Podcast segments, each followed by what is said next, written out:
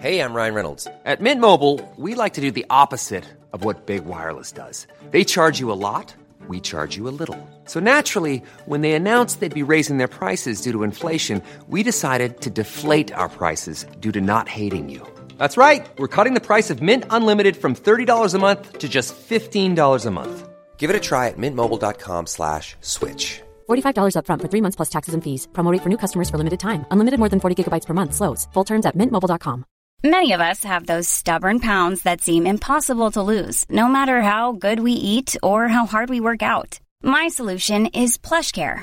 PlushCare is a leading telehealth provider with doctors who are there for you day and night to partner with you in your weight loss journey. They can prescribe FDA-approved weight loss medications like Wegovy and Zepbound for those who qualify. Plus, they accept most insurance plans. To get started, visit plushcare.com slash weight loss. That's plushcare.com slash weight loss.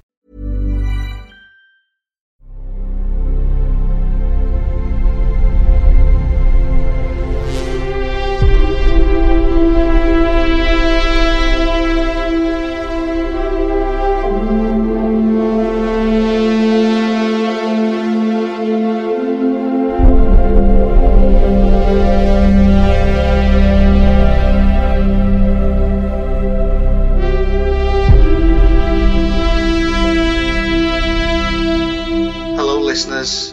Before you listen any further, please be aware that from the outset we will be spoiling every part of Blade Runner 2049. So, before you carry on listening, please, if you haven't already, please watch the film and then return and listen because I'd hate to spoil anyone's enjoyment. Hope you enjoyed the show. Thanks. Hello and welcome to episode 27 of AI Movie Night. I'm your host, Joe Simpson, and tonight I'll be joined by two great guests to discuss Blade Runner 2049. The first guest I'm joined by, is Rory Greenfield, co-host of the excellent AI Comic Pod and AI Spotlight. How are you, Rory? Yeah, I'm good, thanks, mate. I, I don't know if you need to say the second one because I haven't done one of those for about six months. um, I did once talk about football, but it's been it's been far too long, unlike our other guest. Well, we're eager, we're eagerly awaiting its return, mate. We're eagerly awaiting its return. Maybe one day. I'm also lucky enough to be joined by Trev Downey, who, as Rory's just hinted at, has been doing a, a hell of a lot of brilliant work on Anfield Index, doing things like the Anfield Index podcast, the interview, and the excellent Moby on the Spot podcast. How are you, Trev? Yeah, I'm good, man. Thanks for having me on. Uh, thanks very much to you both for coming back. Uh, obviously, we covered Blade Runner last time, and now we're just going to give our thoughts really on Blade Runner 2049 and what we thought of that. So, the first obvious question, really, Trev, is uh, did it live up to, and uh, for anyone who didn't listen to the previous pod, I think we all had really high expectations. So, did it did it live up to those for you, Trev? It- absolutely, uh, and a bit more, and um, that's saying quite a lot because, as you know, a source of, of tremendous contention for myself and Rory is we haven't gotten the chance to see see it for a second time yet, um, and I, I, I keep hearing from people whose opinion I respect that it gets better and better with repeated viewings, and that would make a lot of sense. But listen, straight out the out the uh, out the gap, I'd have to say it was marvelous, and I went full kind of cinema wanker on it, and I sat down on one of those recliner seats at the right at the front, and uh, my little my little swivelly table, and I was lost uh, in a, in that world for the the quite long running time, which we'll come back to later on, but. Everything, everything was a success. Visually, it's beautiful. I think the story's wonderful, and um, and the soundtrack didn't disappoint either. So yeah, yeah, it's it's it's absolutely lived up to the expectations. I think. And what about you, Rory? Yeah, I mean, I'd, I'd obviously quite hyped it uh, on the previous pod and, and in general building up to it, and, and yeah, it did. I, I it wasn't what I expected in a really good way, actually, um, because it's I don't know we'll talk about it in detail, but it's it's a different kind of pace to, to the other film. Um, it's obviously a much longer film, which is, is quite significant. Um, but the character character arcs and the the style, I mean, the style is incredible. Um, but it's not, and it's not just visuals. I think a lot of people come out of the film just going, "Oh, visually it's incredible, and it did this, that, and the other." But it's got a really good story and it's extremely well acted and, and all the things we talked about in the first one in terms of the way it's shot is is excellent because it's got all the lighting elements and it's it's got the foreshadowing stuff and all the clever things and um, yeah it, it really did blow me away i think i watched it in imax and um, i don't know if i i didn't stop thinking about it for about a week after i saw it um, that was about five weeks ago so we'll see how we get on um, but, but it, yep. no, it does stay in your brain though. There are elements of it that do stay with you. It's a it's a very very clever film. Yeah, no, I, would echo both your thoughts there. I think uh, I, I, particularly like that that you've highlighted there, Rory, about. I think it'd be very easy for someone from the outside to maybe see the trailer or, or or any other footage of the film and just think, oh, maybe that's all it is. You know, just a beautiful film don't get me wrong, it's very hard to do a beautiful film, but there's there's so much more to it than the beauty. As you've both said, it's thought provoking. You know, you know, like the first film, it's got some really big and interesting themes, but it's also sad at times, and and it also has some really good action as well. So it's got it's got a bit of everything if, if you're patient enough to, you know, sit with it and and just enjoy it unfolding. What about you know obviously it's returning to that world established in the original Rory. Did did it did it feel true to that world and the and and the characters that were established in the first one? Yeah, it did. It felt like an evolution of, of, of what's gone on, and obviously it's what 35 years later, so you weren't going to get the same. You know, if a director had gone in and just tried to portray it as a direct sequel um, with the same kind of styling as the original, it, it, wouldn't have felt new and different. And I think it had enough elements of being different and, and original, um, whilst retaining that kind of gritty feel. I mean, it it doesn't stop raining again, which is what happened in the original. Um, and it's got that kind of dark elements to it. It's got some more polished areas. It's obviously, I think it visits a little bit more. Obviously, the sets and the design and the magnitude of it feels a little bit on a bigger scale especially with the Vegas kind of sequence. Um, and that's what kind of makes it feel different. Um, but yeah, I think it, I think it does the right elements, and and it's kind of thing you want to see more of, but you kind of know that maybe that's not going to happen given what we're talking about with how it's performed at the box office. Mm-hmm. What about yourself, Trev? Did, how, did it feel true to that world to you? Did you feel you were still in that same, you know, that same place, just obviously 30 years on? Yeah, and uh, actually, one of the most interesting things about the whole thing was I felt like it enhanced what was previously wonderful. You know, the the the um, the cityscapes uh, are are just as as striking. Uh, you know, you go to Las Vegas, uh, you've got this sort of beautiful decrepitude and all these, you know, very kind of uh, you know, ominous looking statues and, and, and it, it, I loved getting out of the city. I thought it was fantastic. That really, that really kind of tickled, tickled my, my, my, uh, my, my happy spot there because it was just, I just thought, oh, it's just beautiful. And it reminded me of all the other sci-fi that I love, you know, um, and, you know, Mega City One type echoes as you go outside the walls into this vast expanse of sort of irradiated, sort of, uh, you know, lost land. And, you know, the I loved the, um, the sequence that's set in, in, in Vegas Vegas in a in a in a shambles uh, that was Vegas. It's, I thought it was beautiful, and yeah, of course, I think you know, I think um, um, Zimmer and, and and and Wallfisch do a good job um, of of echoing elements of of that Vangelis score, which is so important to the first film, uh, without ever really getting to that point. I, I think it really suits uh, the the new movie because the new movie has elements and uh, uh, that are different to that original. Like like Rory said, it's I was surprised too, and, and, and I think that's a really good point that he makes. Like in a diff- in a way that I didn't expect it to be. Um, it was it was it was prettier and more interesting uh, than I could have hoped, to be honest.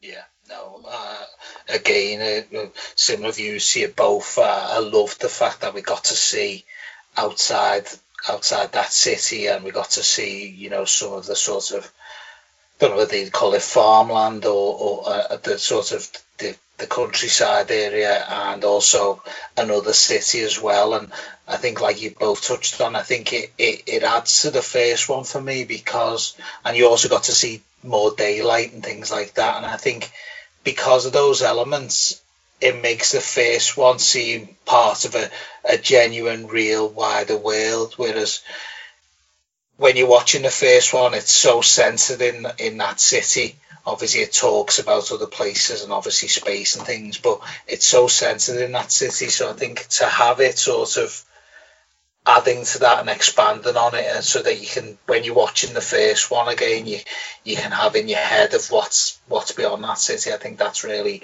really valuable that it's added to that.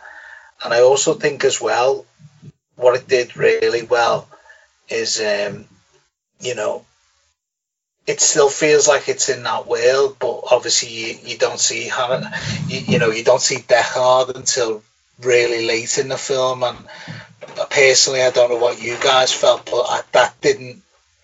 It was that good in its own right that I, I, you know, I was obviously I was happy to see him and I knew it was coming, but it didn't. You know, I was still enjoying the film massively. Whereas, you know, there was a danger that I could have went to see and it'd been all about, you know, when will when will Deckard turn up? Do you know what I mean?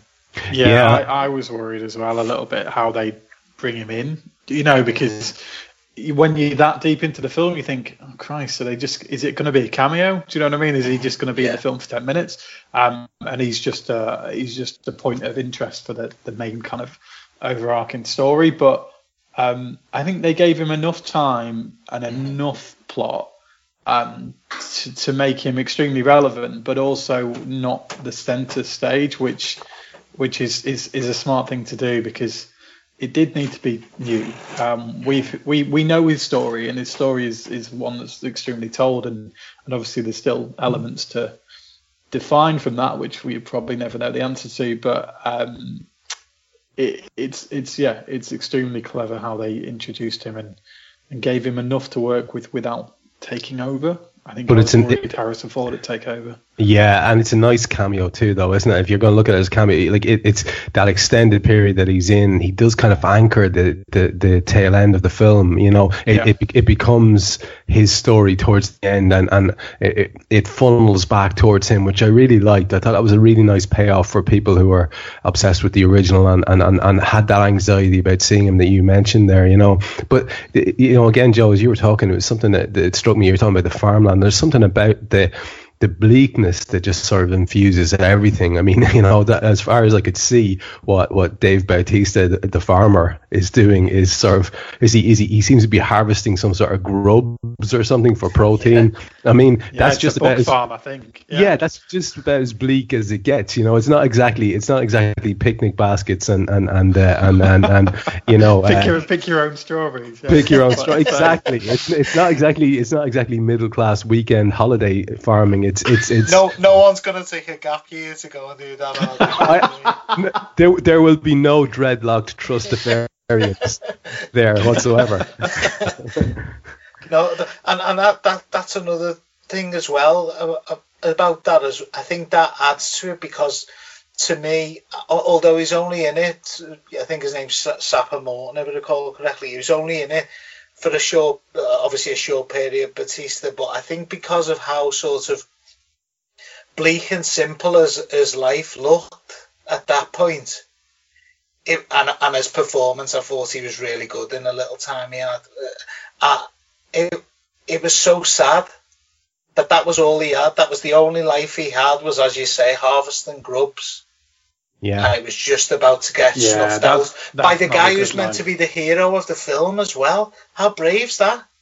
Could have lost yeah. you at the outset because we had no reason to really you know, have any bad feelings towards Bautista. And I, I think it's a credit to, as well as the writing and the director, probably in Ryan Gosling's charisma that I certainly stayed with him even after he basically, you know, killed, you know, someone for for up for nothing other than existing really. And you know, obviously in the first one we get to see a lot of the characters showing, you know, we hear about their dark side, but we didn't really know anything about him. And I just thought it was a very, very brave place to it start. Was, it was bold. Yeah, yeah. I, I, I, thought that too. It, it, I think that's what initially watching it kind of took me completely out of it because it's a completely different landscape which we, you weren't expecting.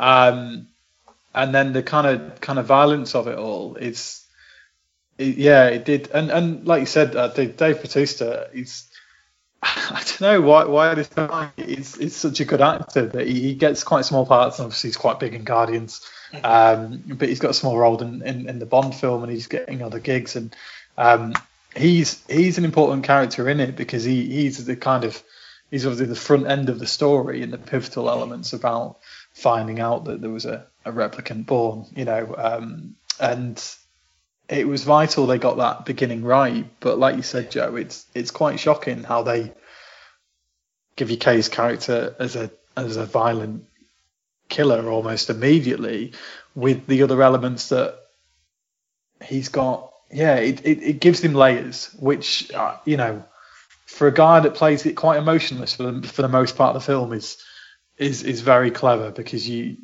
it's it's very well done from I think the whole way through this film. Like you said, the beginning is is very pivotal in this, but it's a very I don't think there's a beat wrong in this film in, in that style of, of acting from any of the actors. Actually, I'd say I think it's cast ex- extremely perfectly. But it does put you on the back foot as well that scene because you're kind of um, it it dominated the, tra- the the trailer if you if you recall it was kind of yeah. like you know okay so this is going to be an action movie is that what we're getting here and as you say you get a certain picture of what Kay is but you know um, uh, Bautista's character has that wonderful um, um, uh, Sapper, he has that wonderful line which actually keeps echoing then through the film about you know uh, he can he can he can he does what he does because he's never seen a miracle, uh, which I loved, you know, because that's that's the uh, the the core of the whole story then, and and it's almost like a throwaway line that you don't quite fasten onto. It just remains in the back of your head as you're watching the movie, and then it sort of pans out.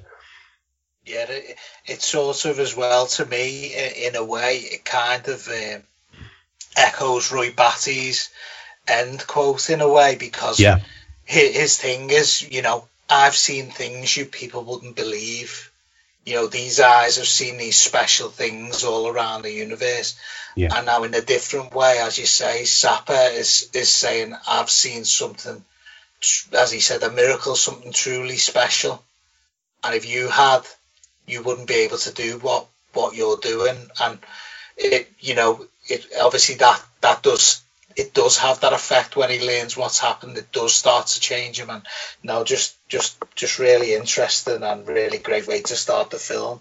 Obviously, one of the big things that have come out of this film is, you know, despite you know almost universal critical praise and you know feedback from the people who have seen who've went to see it. I haven't heard anyone who's seen it really who's had a bad word to say about it. I know there's some on the internet people who think it's boring and things like that. But most people I've spoke to in my own life loved it. I'm just wondering, why do you think it failed at the box office, Trev?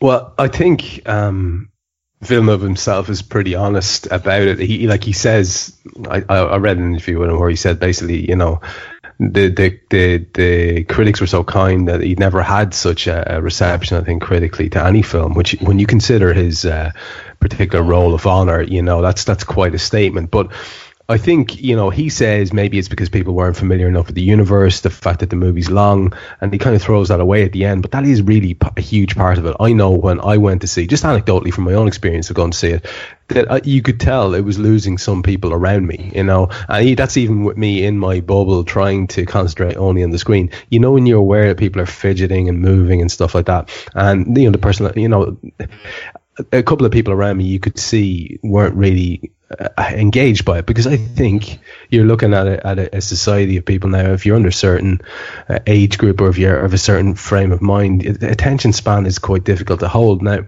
if the beat of this movie, the, the, the, the pacing of it is very, very slow and deliberate, and it goes against almost every other movie you're going to see in the so-called action or sci-fi vein, where there's stuff blowing up, there are cities collapsing left, right, and center around you. Everything's uh, razor sharp, cut, cut, cut. This is by comparison ponderous, and I loved that about it. But I think an awful lot of people didn't, and I think that's at the heart of it, Joe. I really do. Mm-hmm. yeah, no, it's de- definitely a, a, massive factor. What about yourself, Rory? Yeah, I mean, it, it's definitely. I mean, the runtime is is a clear issue because it it wasn't played in as many cinemas. Um, it couldn't be because the fact that you know with credits and trailers and everything else, it's well over three hours long, mm-hmm. um, which it's very hard for someone to consider going to a film if it's not the weekend, particularly, or setting aside that amount yeah. of time. I mean, I went to see it on the Friday night uh, when it came out, and I was, I think I was in the cinema till after midnight. You know, it, it, and it was quite a late showing, so I don't think you'd consider that for a, a weekday, whereas someone might go to see a two-hour film. Um, I've been talking about that a little bit on Twitter and various things, and still trying to get my head around why it's still not got a little bit more in terms of audiences. Because the buzz around films does help. I mean, it, it, it seriously does. A lot of people do go and see films based on the critical response, uh, based on the hype from you know podcasts like The Empire, which gave it load of praise and and quite rightly, and and then there was a lot of interviews, and then there was marketing. You know, it, it, there's billboards and adverts, and you know, the stars Gosling and Harrison Ford were on daytime TV, and Graham Norton and all those kind of shows. So, I, you know, it, it, it is surprising. And then I thought, okay, it, it's got to be to do with the fact that nobody knows Blade Runner, the original, if they be if they're maybe younger than a certain age, unless they're extremely into films. A lot of people going into this have gone, maybe I'll watch the original before I see this. And I was like, well, yeah, you should. you know, it's kind of important. Um, but they don't. It's the, the original film, albeit has this cult cult status. It's still not seen broadly. It's not got the kind of, you know, and there's even films like Mad Max, which I think is quite a good thing to relate to because that had a huge gap from, you know, Fury Road and then obviously Mad Max free Thunderdome one, um, which was our I don't know 80s. Um, but Mad Max Fury Road did exceptionally well. Obviously, won a load of Oscars, but um, but got got load of critical acclaim as well. Um, similar amount of marketing budget. You know, wasn't heavily in your face everywhere you went, but it it maybe had a two hour runtime. It had a bit of word of mouth. It had some buzz behind it. And I think Blade pace. Runner.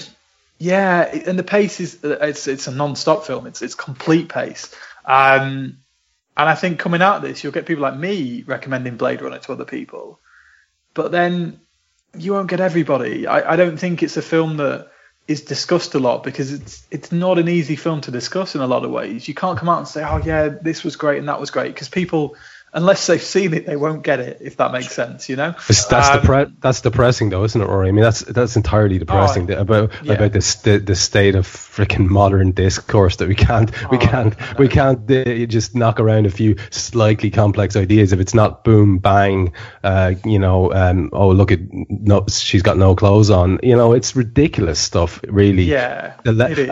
I, I think that what you what you mentioned there, I think the word of mouth thing actually worked probably against it because you do get you people recommend movies to each other or don't. I think a huge amount of people would have gone to that and thought, yeah, no, boring, not for me, too long, uh, uh, despite all the, the, the, critical acclaim. And it's interesting. I don't know what either of you two think, but I think it might have a life like the other one did down the line because it's such a wonderful film because it is objectively a wonderful film, in my opinion, I think it will live on and and have you know that success down the line as well in terms of just I, I would imagine the DVDs for this will go through uh, and yeah. downloads and all that will go through the roof. I would imagine. I, I could be wrong. Yeah, no, no, it may well do. I think the problem is that that doesn't really make enough money for a studio to maybe give it a green light to to make future films.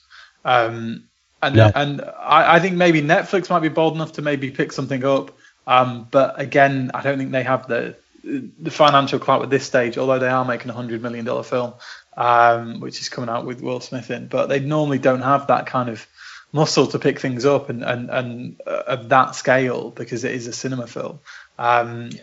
I think you're right. I think it's one of the films that will go down long term. It'll be a film that people study for its wonderful visual. I mean, if the if the first one hadn't aged in 35 years, I don't see how this film ages visually. I mean, it won't. Vis- it won't. It, it, can't. I mean, no, it you can't. know, it, it, it, you know, you can't get better visuals now than this. This feels like an Avatar.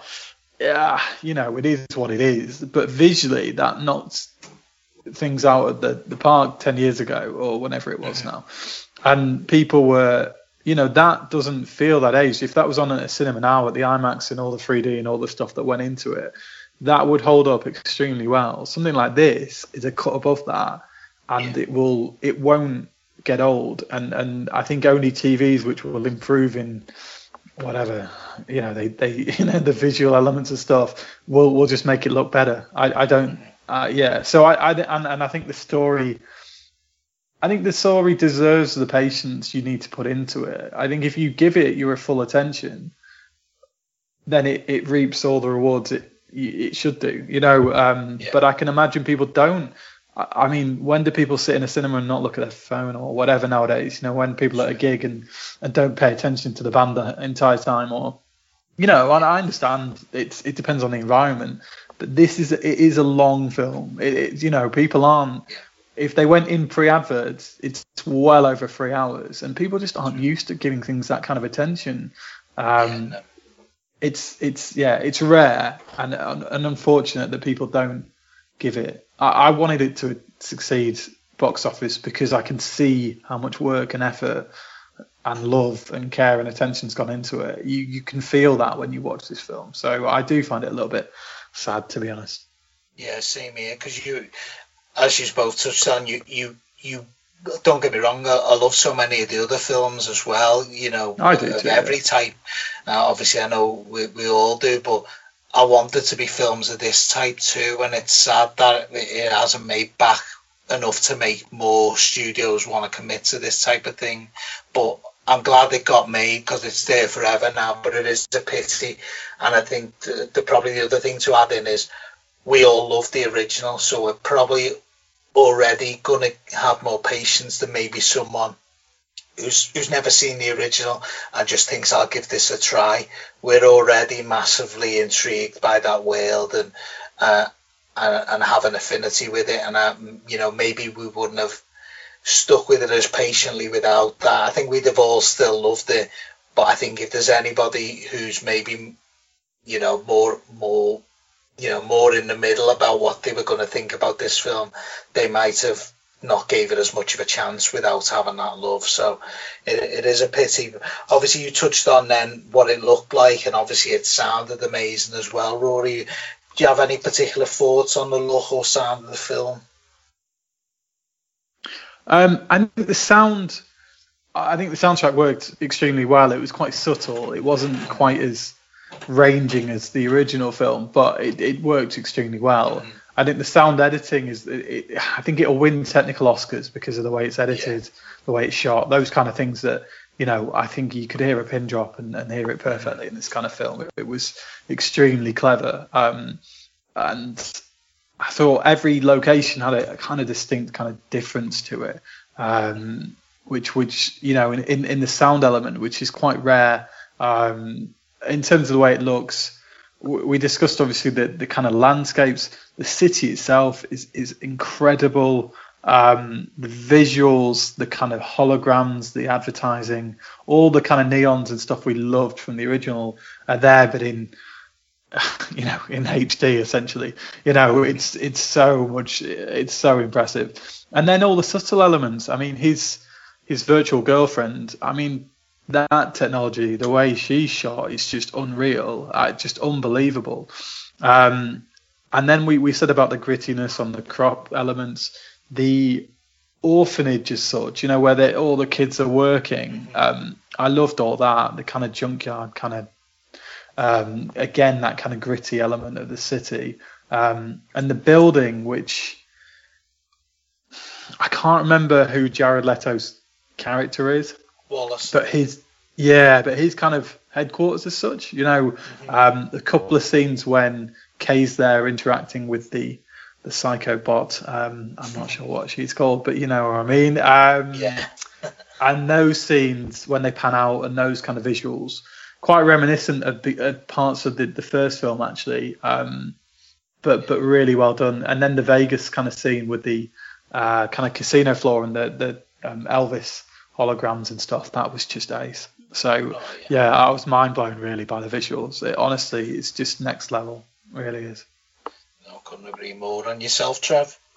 Yeah, speaking of, of, next level visuals, I'm actually reminded of something you guys were t- chatting about there a couple of minutes ago, and you were talking about you know uh, TVs. What what what the hell will they be in ten or fifteen years time? But you know you were talking about what does this movie deserve? I think it deserves to be watched on one of those Frank Sinatra, uh, oh. you know, hologram things. that's, that's where you want to see it. I actually, I mean, that, that, uh, for all the you know impressiveness um, that was uh, to be seen, you touched on loads of it there, Rory. You know, I mean, it's like it's like I said before, it's this kind of beautiful decrepitude and and and uh, it's kind of awesome as well in a way that you know I love that. I, there's something there's something about uh, the of, about magnitude that always kind of always gets me. I don't know whether it's, it's, it's the little kid in me, but although I loved those uh, collapsed and half bits of statues that were just sticking up oh, out sand in Vegas.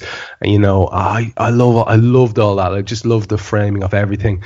Um, but like I say, for me, what kind of held it all together was you had the echoes of that kind of neon uh, beauty that was in the original. But you know, like you have both said, it panned away from there, and like, like I was saying earlier on, you got out of the outside the walls of Mega City One, if you like, and you got to see, uh, you got to see other places, which I think did a real service to the, to that universe and expanded it a little bit. Now, there's a lot of talk. I, I think both of you are kind of hinting at it there about you know whether or not there could be something else as a result of this. Uh, and you know, I'm, I, I don't know. I think it does. It did around 260 odd and cost about something like 160 to 180. It's when when 100 million's not profit worth making. It's quite interesting. But there you go. That's that's what's deemed a, a failure. I, I suppose. Look for me, I, I, I, think everything about it is success is a success. And what I was most worried about and what I was most excited about, I think I said in the last show, was what would it sound like um, in terms of, of, of, of, the score. And I think you can always rely on Zimmer, but I think with himself and, and, and, and the guy that worked on him with it, ben, Benjamin Wallfisch, there was a lot of echoes, which were lovely, uh, little sort of little memory uh, joggers but it was quite its own thing as well, and it very much sort of it very much um, painted. Uh, a, a, certain atmosphere around everything. I think uh, because because of this sort of the the the low kind of thrumming synthesizer sounds all the time. It was it, it had that threat to it all the time, and it could it could sort of blow up at any moment. And I really liked that. I liked the fact that it was kind of off kilter at times, and it was more a collection of noises than any sort of score, traditional score. I think that really worked well as well.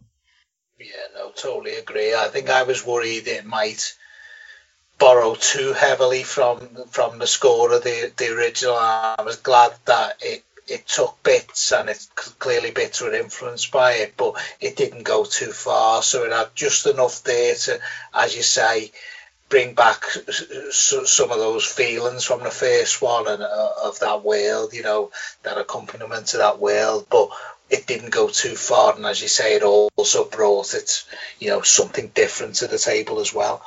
Now, going to look at some of the some of the characters and the performances. Um, what what were your thoughts on the character of K. Trev and the performance by Ryan Gosling? Well, uh, again, initially, this is going to be this is a source of uh, mild anxiety for me. I know you two guys were a lot more convinced about about him. I think specifically Rory was thinking, you know, this, you know, he, you know, you you had mentioned uh, Rory. I think you know for a bit of versatility that I suppose yeah. I hadn't seen because I hadn't seen the full range of what he's been in. Um, but I thought there was something about a kind of slightly uh, understated performance that he puts in here that really worked because it was a kind of a slow build in him towards some sort of uh, dawning or emotional dawning, and he has a few kind of flip outs towards the end which are particularly um, striking because you know you, you, he he is very much that kind of drone figure uh, throughout most of the opening uh, uh, uh, scenes of the of the of the film, and I think I think I think Gosling did did brilliantly in the role. I think I I, I think he was eminently watchable and kind of tread treaded that line where okay we we know what he is from minute one um and we can get behind that. But there's there is a little bit of a sparkle in the eye. There's that very interesting relationship that he has with joy.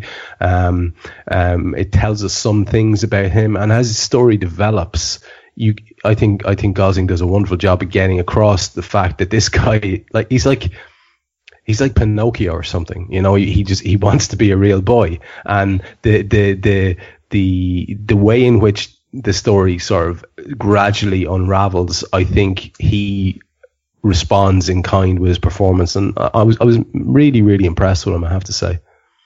Yeah, no, I, I, I thought he was he, he was he was excellent in the role. What about yourself, Rory? Yeah, I think as Trev said, I mean the guy's the guy is extremely versatile. I I, I like his comic ability. Um, The Nice Guys is one of my favourite films of last year, and then he went and did La La Land, which uh, I kind of love it or loathe it. Really, he's he's extremely good in it because he's extremely charismatic.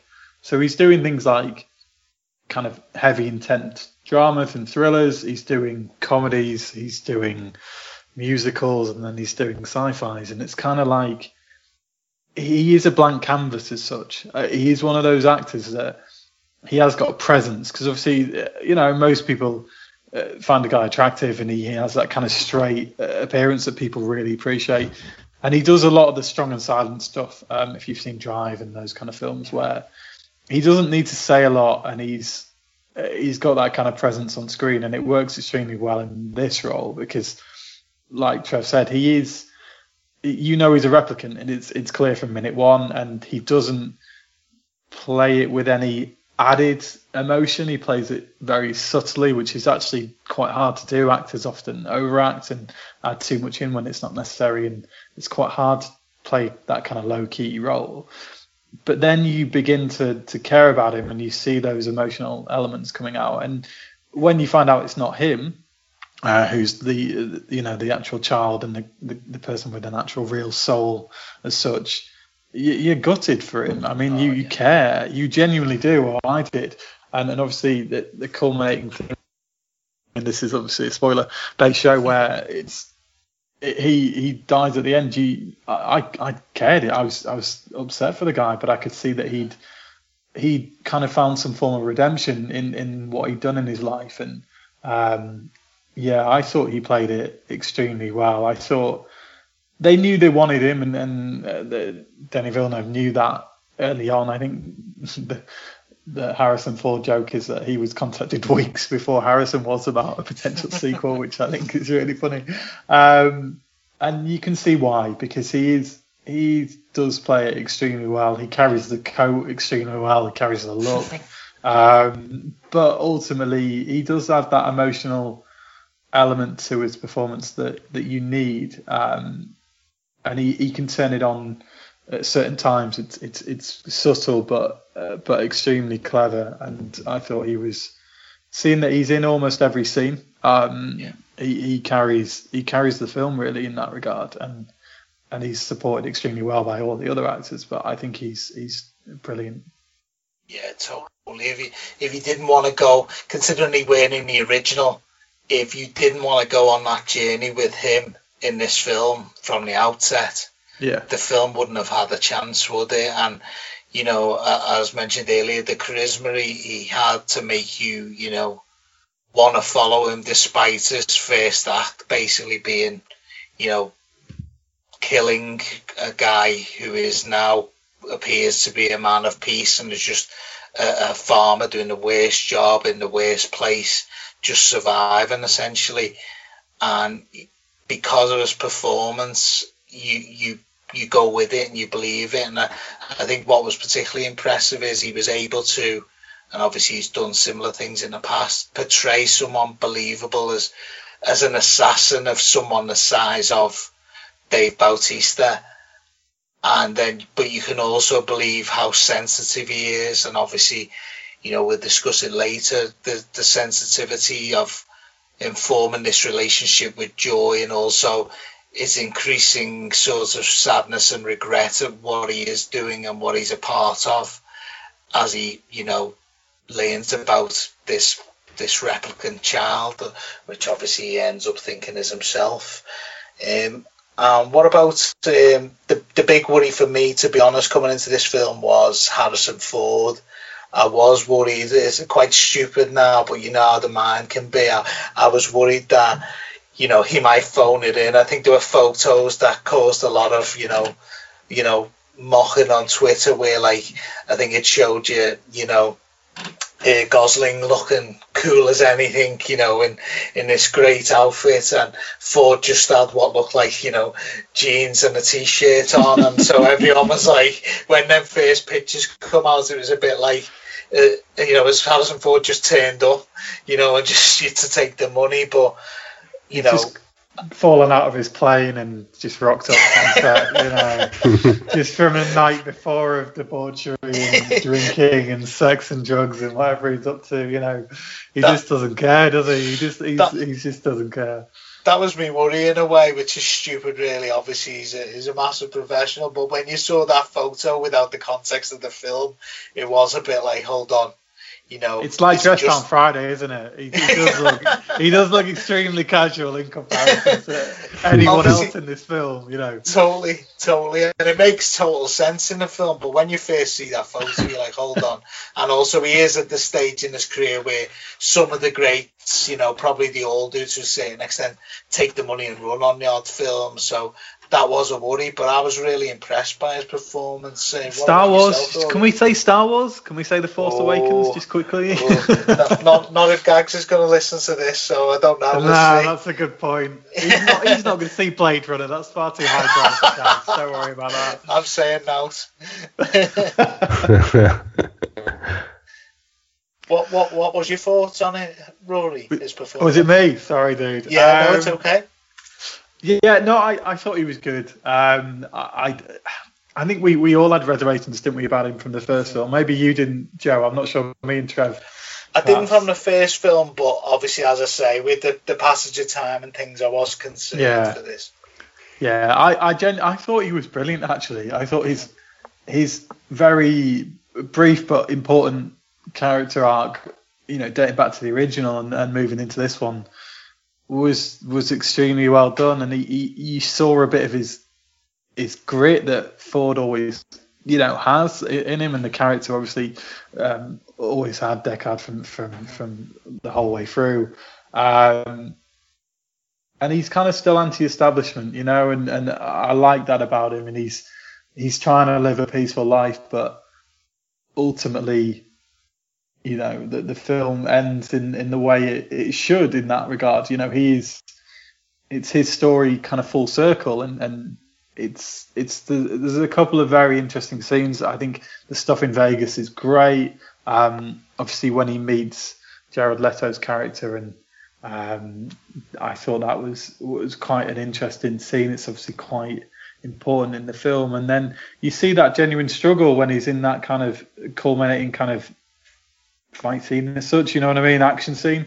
Um, and you, you do feel it. He, he plays it extremely well, and I was quite concerned coming into it that he'd he'd over over kind of take the film and, and take over it a little bit. And I thought he I thought he was really good actually. Um, I think the director really got the best out of Ford, which I think directors haven't always done in recent, more recent times anyway. Hey, I'm Ryan Reynolds. At Mint Mobile, we like to do the opposite of what Big Wireless does. They charge you a lot, we charge you a little. So naturally, when they announced they'd be raising their prices due to inflation, we decided to deflate our prices due to not hating you. That's right. We're cutting the price of Mint Unlimited from $30 a month to just $15 a month. Give it a try at mintmobile.com slash switch. $45 upfront for three months plus taxes and fees. Promo for new customers for limited time. Unlimited more than 40 gigabytes per month. Slows. Full terms at mintmobile.com. There's never been a faster or easier way to start your weight loss journey than with PlushCare. PlushCare accepts most insurance plans and gives you online access to board-certified physicians who can prescribe FDA-approved weight loss medications like Wegovy and Zepbound for those who qualify. Take charge of your health and speak with a board-certified physician about a weight loss plan that's right for you. Get started today at plushcare.com slash weight loss. That's plushcare.com slash weight loss plushcare.com slash weight loss. I'm Sandra, and I'm just the professional your small business was looking for. But you didn't hire me because you didn't use LinkedIn jobs. LinkedIn has professionals you can't find anywhere else, including those who aren't actively looking for a new job, but might be open to the perfect role, like me. In a given month, over 70% of LinkedIn users don't visit other leading job sites. So if you're not looking on LinkedIn, you'll miss out on great candidates like Sandra. Start hiring professionals like a professional. Post your free job on linkedin.com slash spoken today. What about yourself, Trev? Yeah, well, very much like you were saying earlier on. You know, he's he's there in his in his uh, in his in his saggy t-shirt and his his his his, uh, his uh, old man moves and, and and look basically basically Harrison Ford is now your dad. That's who he is. That, and that's that's how he acts. And, I wish and, he was my dad. Well, but like, and that's, I, I guess what, what, I'm saying is, like, you know, Rory said he brought something of what what he has, like what he has now, and what he's always had is that kind of, like you say, that kind of gruffness about him. But he did have that kind of wry, uh, kind of grin always curling up on the corner of his mouth in this in this one, and I like that. I think it very much played into his uh, comfort zone, and like you know, he he looks haggard and he looks and he acts haggard and he moves slowly, and the fight scene w- w- was was was you know wasn't comical, but it was I thought it was quite realistic. You know, it was it was like an elf fella having a go at a guy who's uh, clearly um, uh, infinitely uh, stronger and all the rest of it. But look, I suppose. It'd be like if me and you had a fight, mate. I know, I know. You'd, you'd be you'd, the full character. You'd, you'd, you'd mother me, man. You'd absolutely destroy. Oh, yeah, that's that's that's a, that's a given. But but I suppose what, what what look if you had been if you had been with Calista Flockhart for years, you'd look like that as well. And that's that's that's just what happens, you know. That's just what happens to to, to, to older guys. And I think I think um, like to touch on what you both said, um, the, the the the the worry was that it might be uh, you know, a, a, a, token sort of a thing, some sort of tokenistic. I think he very much owned the end of the film. I think I think uh, the the narrative spins back towards him as the central character and unifies the whole the t- the two movies together beautifully. And, and I, I, think he carries that nicely. I, have to say.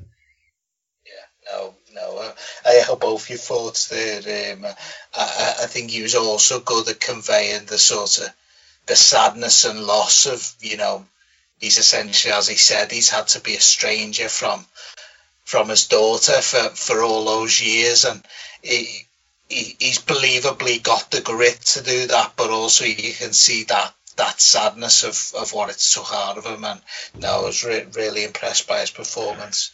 By the way, Joe, am I right in saying that there's an Indiana Jones project on the way as well? Oh, That's, tell yes. me not. Oh, I, yes, I believe there is. So I mean, basically, oh. what he's doing is he's just he's reheating all his old hits. is the beef in it?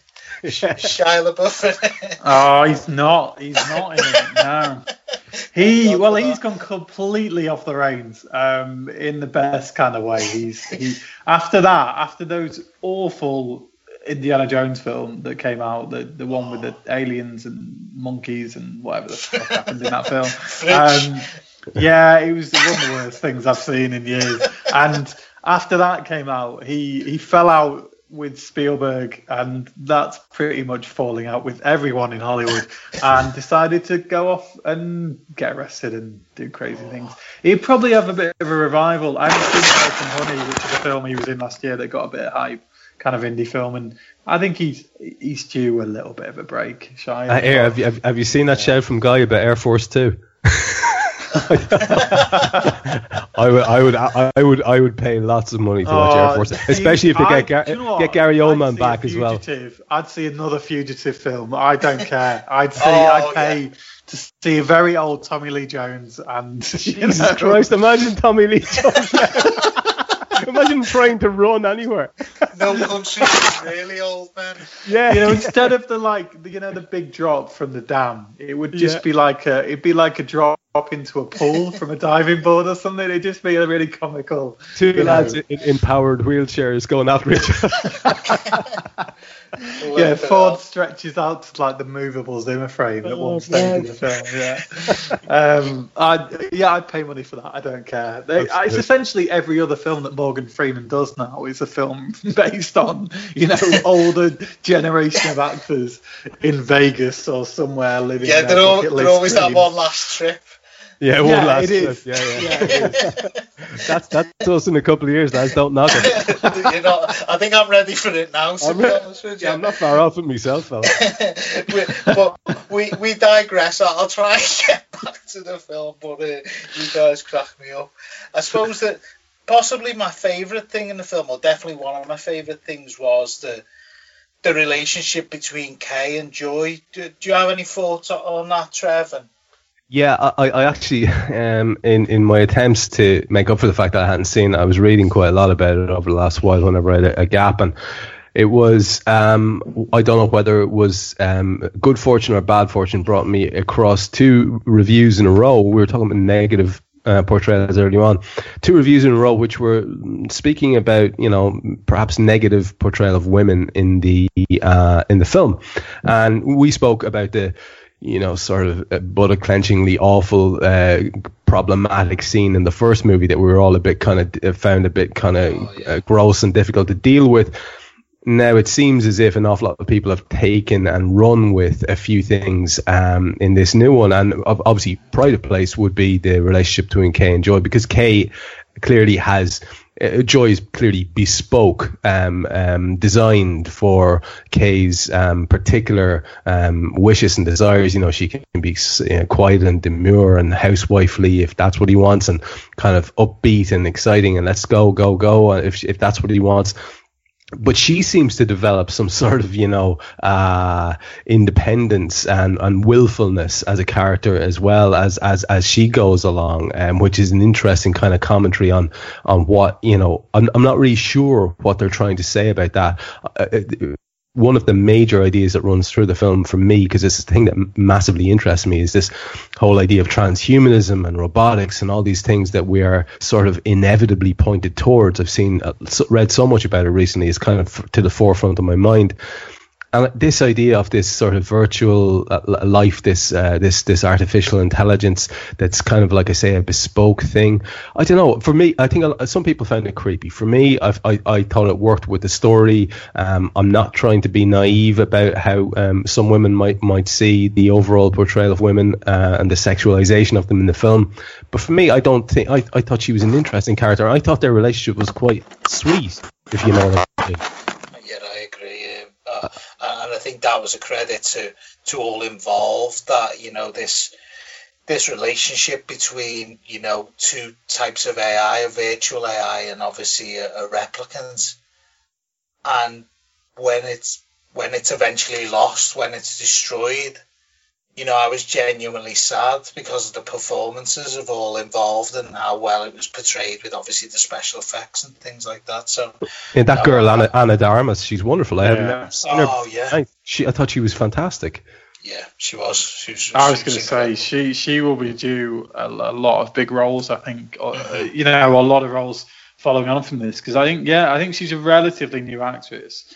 Um, she's done bits and pieces, but she's incredible in this. I, I, mean, she's mesmerizing, and I know that's the way it was obviously designed in terms of the film and, and the style. But um, her relationship with Kay is, is, is subtle enough. It's it's clever. It's interesting. It, it, keeps your focus, and and she does evolve as a character, and she does change, and she does make kind of conscious decisions. You know, it's it's. It, I thought she was extremely well acted, and, and, and it's an extremely interesting character that that probably brought as much thought provocation out of me as, as anything in the film, really.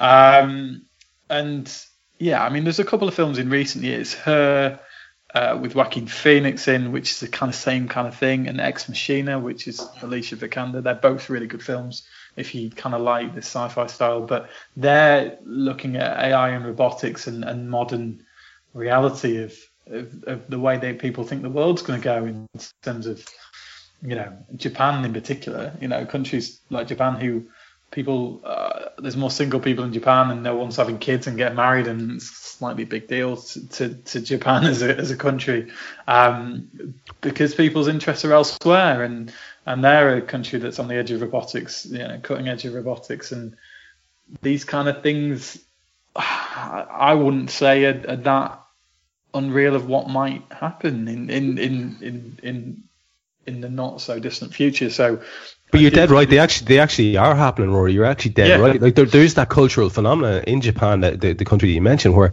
there yeah. are these these this this generation of younger people who just stay in their rooms and they don't speak to people for years. They literally exactly. you know, they don't yeah. interact. You know, they go out maybe perhaps at night on on their own very quietly, but that's the way society is headed. I mean, it's it's not a it's not a it's not a massive stretch to say that there are very real um, uh, ideas. It, it, people dismiss it as science fiction, but as you say, we're really on the cusp of this uh, sort of technology and these kind of ideas. I think it's really interesting to see them discussed. Um, to see like the whole, like I say, that central Pinocchio story of this about the the desire to be human and what it is to be human. I think those those questions are massively important, especially when you yeah. when you consider where we are at the moment. You know.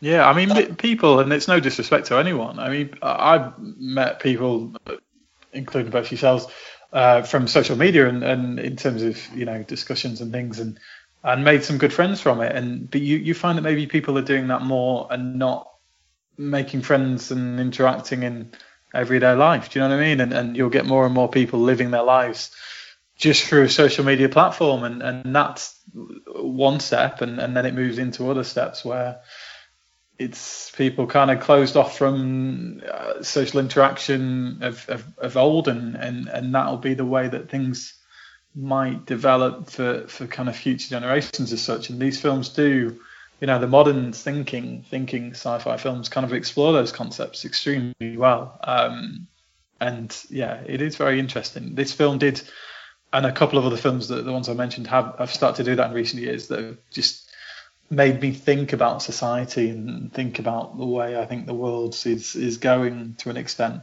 Um, and that's why this film's extremely clever um, in in not just covering the points that a regular film in terms of the plot and, and the narrative and everything would do, but like the original Blade Runner, just kind of getting your mind racing on other other things, really.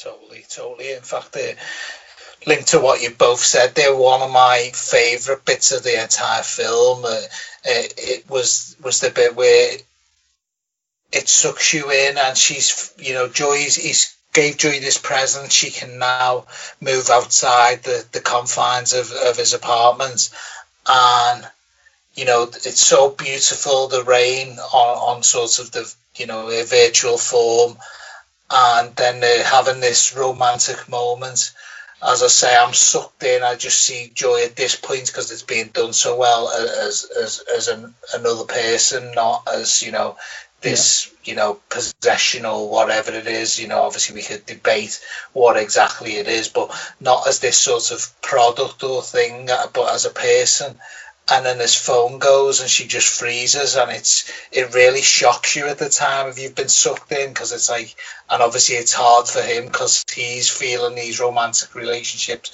and it's like no this is something where just your phone going can cut this right off and you know just just so well done just so well done but I'm aware. Yeah, Mackenzie Davis in that. Mackenzie Davis in, briefly was really good in that scene. She was she kind of had that kind of punk element that, that was from the, the kind of original Blade Runner, and the sort of character, albeit brief, was was kind of important. It was it was interesting. Mm-hmm, mm-hmm. And uh, obviously, I'm aware of the time here, um, so I'd just like to ask: Is there anything we haven't touched on that that you you'd like to say before we finish? Any bits you enjoyed, or anything, just anything we might have mentioned, be it a scene or a moment or anything like that? And uh, firstly, with yourself, please, Rory. I think Robin Wright deserves a, a nod. I thought she was yeah. excellent. Um, I think she had that kind of edge to her, but she she cared for Kay in a way, and that was that was another relationship which which again prompted other kind of thought processes and stuff, and I thought she was great. Um, and then I can't remember who who the actress was that played the the kind of villain, as it would be known. Um, I'm not sure. Jared Leto's uh, character didn't do much for me. He had a couple of very bold scenes, obviously, um, uh, but I don't think they utilised him particularly well. Um, but the kind of chief antagonist, the one that was basically um, Luv, yeah, yeah, yeah. She, uh, just she was scary at times. she oh, she was just um, so intimidating, and the fact that she cried every time she basically killed someone, um, and it was that kind of replicant, also emotive action. I thought was just genius. I gen- genuinely did. Um, I thought she was great, and yeah, I think that the main overall film, I think it's an incredible film. I think it's an incredible piece of kind of cinema. Really, you don't get films on this scale anymore. You don't get films by the occasional Christopher Nolan film, or you know, there are a couple of other directors that do it and choose to take on the kind of grander scale of cinema and the bolder scale of cinema. But this film is just bold and brave, and I don't think there's many directors that would have had the idea and see, seen it out in this way. Um, and I think it's testament to the director and and the actors and everyone in the production team and everyone involved in it that I just think it's a shame it's not got the short-term acclaim that uh, you've got the critical acclaim and it probably get the award acclaim, but not the kind of not the footfall which which give it the audience I think it deserves. But ultimately, I think it will live on uh, in in memory and and in and will grow on the kind of marketplace, like Trev said in in Blu-ray and 4K and hologram and everything that happens in the years to come. Yeah, no, totally agree. What about yourself, Trev? Any any final thoughts or anything we might not touched on that you wanted to mention? Yeah, well, I, I, particular um, praise um, I think has to go to to to Villeneuve because um, I am just couldn't be more of a fan of, of, of everything that he's done. Yeah. Really, um, I haven't seen the one movie of his that I haven't seen is Enemy. I'm looking forward to seeing it just because it, it will complete the the set for me. But everything he does, I, have been so impressed with, and I thought it was a, there was a lovely story that he tells about. You know, uh, I think Ridley Scott visited the set one day and he was standing behind them and and, and, and watching things pan out, and Villeneuve turns around and says, uh, uh, who, "Who are your heroes?" And and, and Scott's kind of taken aback and he says, "Well, uh, no, Bergman." And he says, well, "How would you feel if Bergman was standing behind you while while while you were sh- trying to shoot, you know, basically his uh, his uh, his his baby?" And I thought, you know, I think really hats off to the fella because. Uh, uh, it's a wonderful it's a wonderful achievement and I think if anything he may have stepped it up in terms of the the uh, intelligence of this this particular film and and to that end uh, we haven't even grazed across some of the really deep themes. I mean, I loved. Yeah. There was a couple of things I really loved. I, there's a couple of little throwaway things I mentioned just that we could get into so much depth. I love the kind of MK Ultra nonsense that uh, Kay has to go through every time he comes back in. That sequence oh, of question, question, yeah. question. That's what I was going to mention. I, I love that. It, it, it, was camp, yeah, exactly like it, like like like a flip the camp around. It was I love that. But my favorite scene, I have to say, was well, one of my favorite scenes was that one with, with as as as Rory mentioned with Robin Wright's character Joshi. I thought she was just I thought she was a class character, really well portrayed. I love the idea of this sort of ballsy female uh, uh, police uh, police captain or general or whatever the hell she was. But I love that line, the little interaction between them where Kay says, "Look, I've never retired something that was born," and you know, um, he says, you know, to be born is to have a soul, and and yeah. this is Kay, you know, searching for a, meaning in his life. Like I said, full Pinocchio moment, and Joshi just kind of dismisses him, you know, and she says, "Look, you can get along fine without a soul. You don't need a soul in this line of work." And I thought, oh, that's that's such hard boiled noir classic line. yeah, it felt I just loved noir. it. Ah, it's beautiful. Oh, it was, yeah. No, it was a, it was a, it was a fantastic exchange that, and I think it's, you know, as you say, the, the questions it raises about, you know, what, what, what is it to have a soul, and you know, a does it matter? Is there such a thing? You know, would it be in that world? Is it just being born? You know, the, you know, is joy?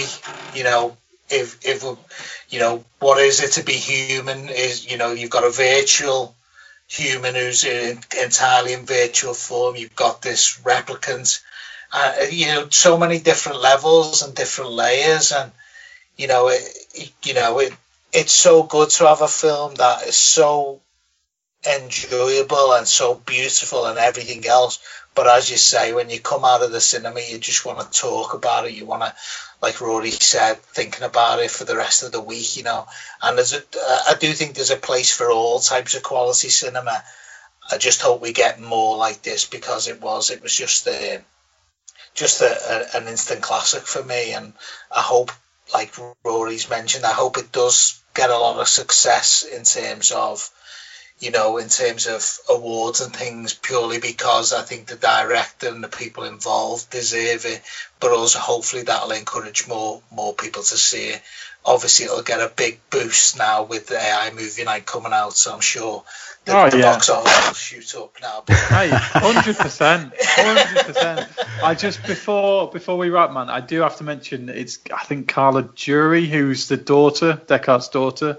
I thought the memory sequence and Oh, her God. sequence and interaction So with Kay Yeah. was just so good. Um, she obviously had a small part, and I completely didn't get it either.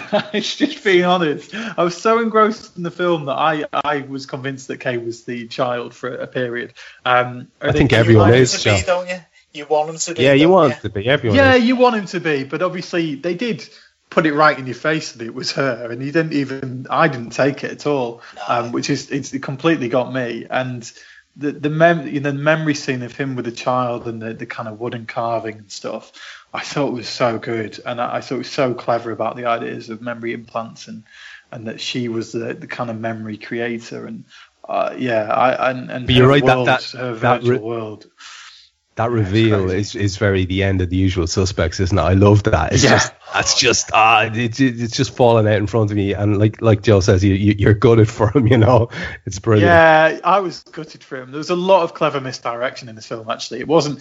You know, you, you felt like it was going a certain way, and you had your mind made up, and then there's a couple of clever twists and turns, and they weren't they weren't completely juxta- juxtaposition. They were they were subtle at times, but it was it was really clever storytelling.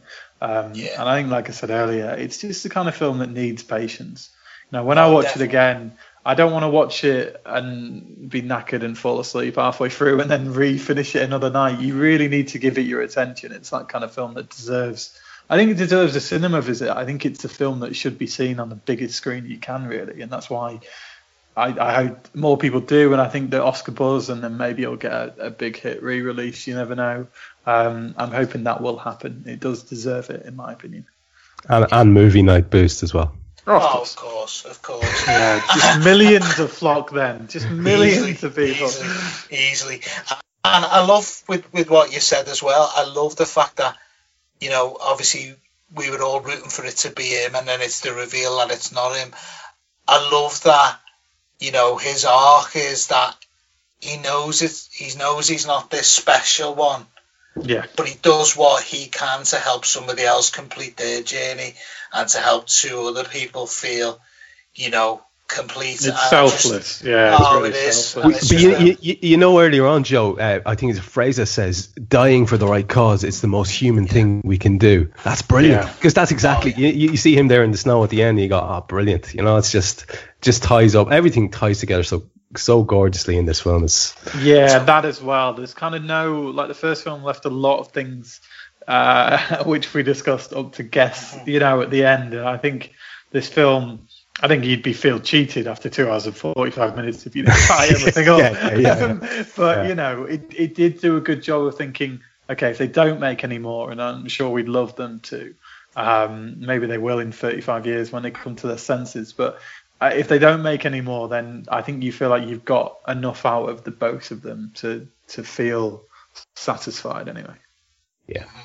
Would, would you want to see a, a, sequel? Obviously, it's set up with a potential sequel with a potential battle between, you know, to liberate the replicants. Would you want to see a sequel, Rory? I, I, I think potentially. I think that I'm not sure this film fits. uh, You know, I, a sequel that, that would be like a battle, like you mentioned. It it might be heavy on the action elements, and I don't think these films are that. I, I think they're more story narrative driven. You know, uh, more dramas than than than action as such. So I'm, I'm not sure which way it would go. I think I think the world is in itself has got so much scope, and if if they want to make more films in this style and in this vein, I, I'm I'm on board really. I, I you know, and if it's Villeneuve, then I don't believe he'd, he'd put a foot wrong because, as Trev said, the guy just he, he can't stop making great films at the minute, and I I don't think he will anytime soon. And yourself, Trev?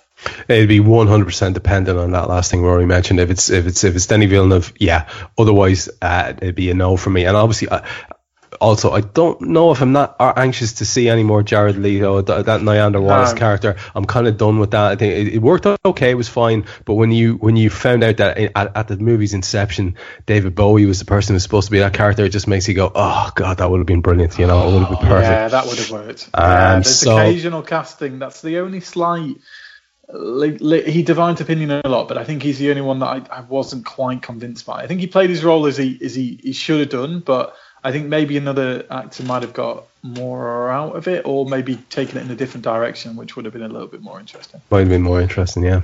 Yeah.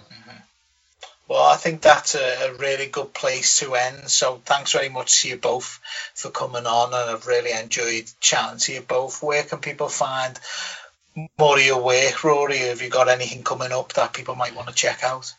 Uh, me and Stuart doing a review of Punisher next week. I know it's only just come out, but we're both sad and watched it very quickly. Um, um, it's it's an addiction compulsive thing. I buy into the whole Netflix binge watch mentality, but um, uh, we're doing that next week on our podcast and yeah, I don't know. I don't need to talk football at some stage, but it's just, it's just, it's painful. You know, it's just too painful at times. I don't know how Trev does it. I admire him greatly. Although he's speaking to some excellent people who probably have a very more optimistic outlook than some of the rest of our fan base at this current moment in time. That leads us nicely on to you, Trev. Uh, obviously, you've been doing a hell of a lot of uh, exciting things lately. Anything people should particularly check out? Well, I know Gags does an ad for Anfield Index Pro at the end of all of these podcasts on the on the on the on the free channel, so I, I won't I won't double up. I would say actually give give your attention if you could at all to the free show that I do, which is the Anfield Index podcast, the the, the original, the Daddy, and um, it's it's we have a nice kind of freedom with it, and it doesn't have to be rigidly match review or match preview, and we can have some interesting discussions. Yeah. 70 sitcoms was the most late, late the latest one nice. we chatted about.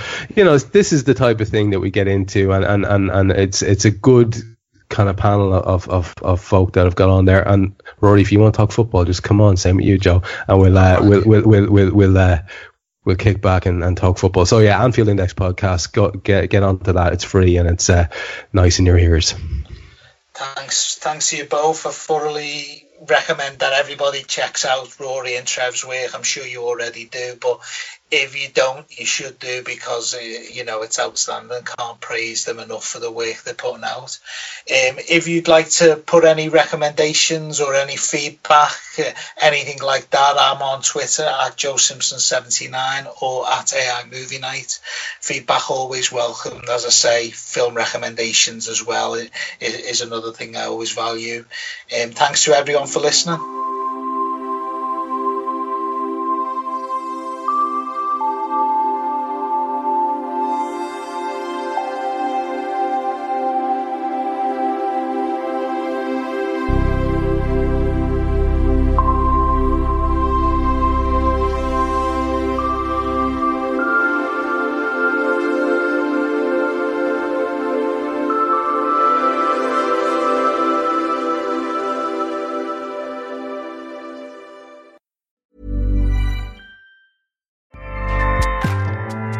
ACAST powers the world's best podcasts. Here's a show that we recommend.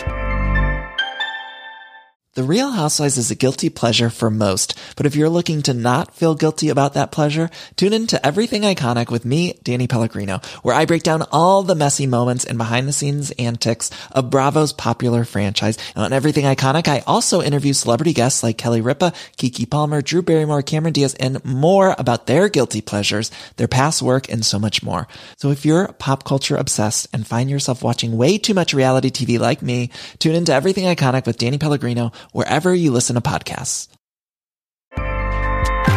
ACAST helps creators launch, grow, and monetize their podcasts everywhere. ACAST.com.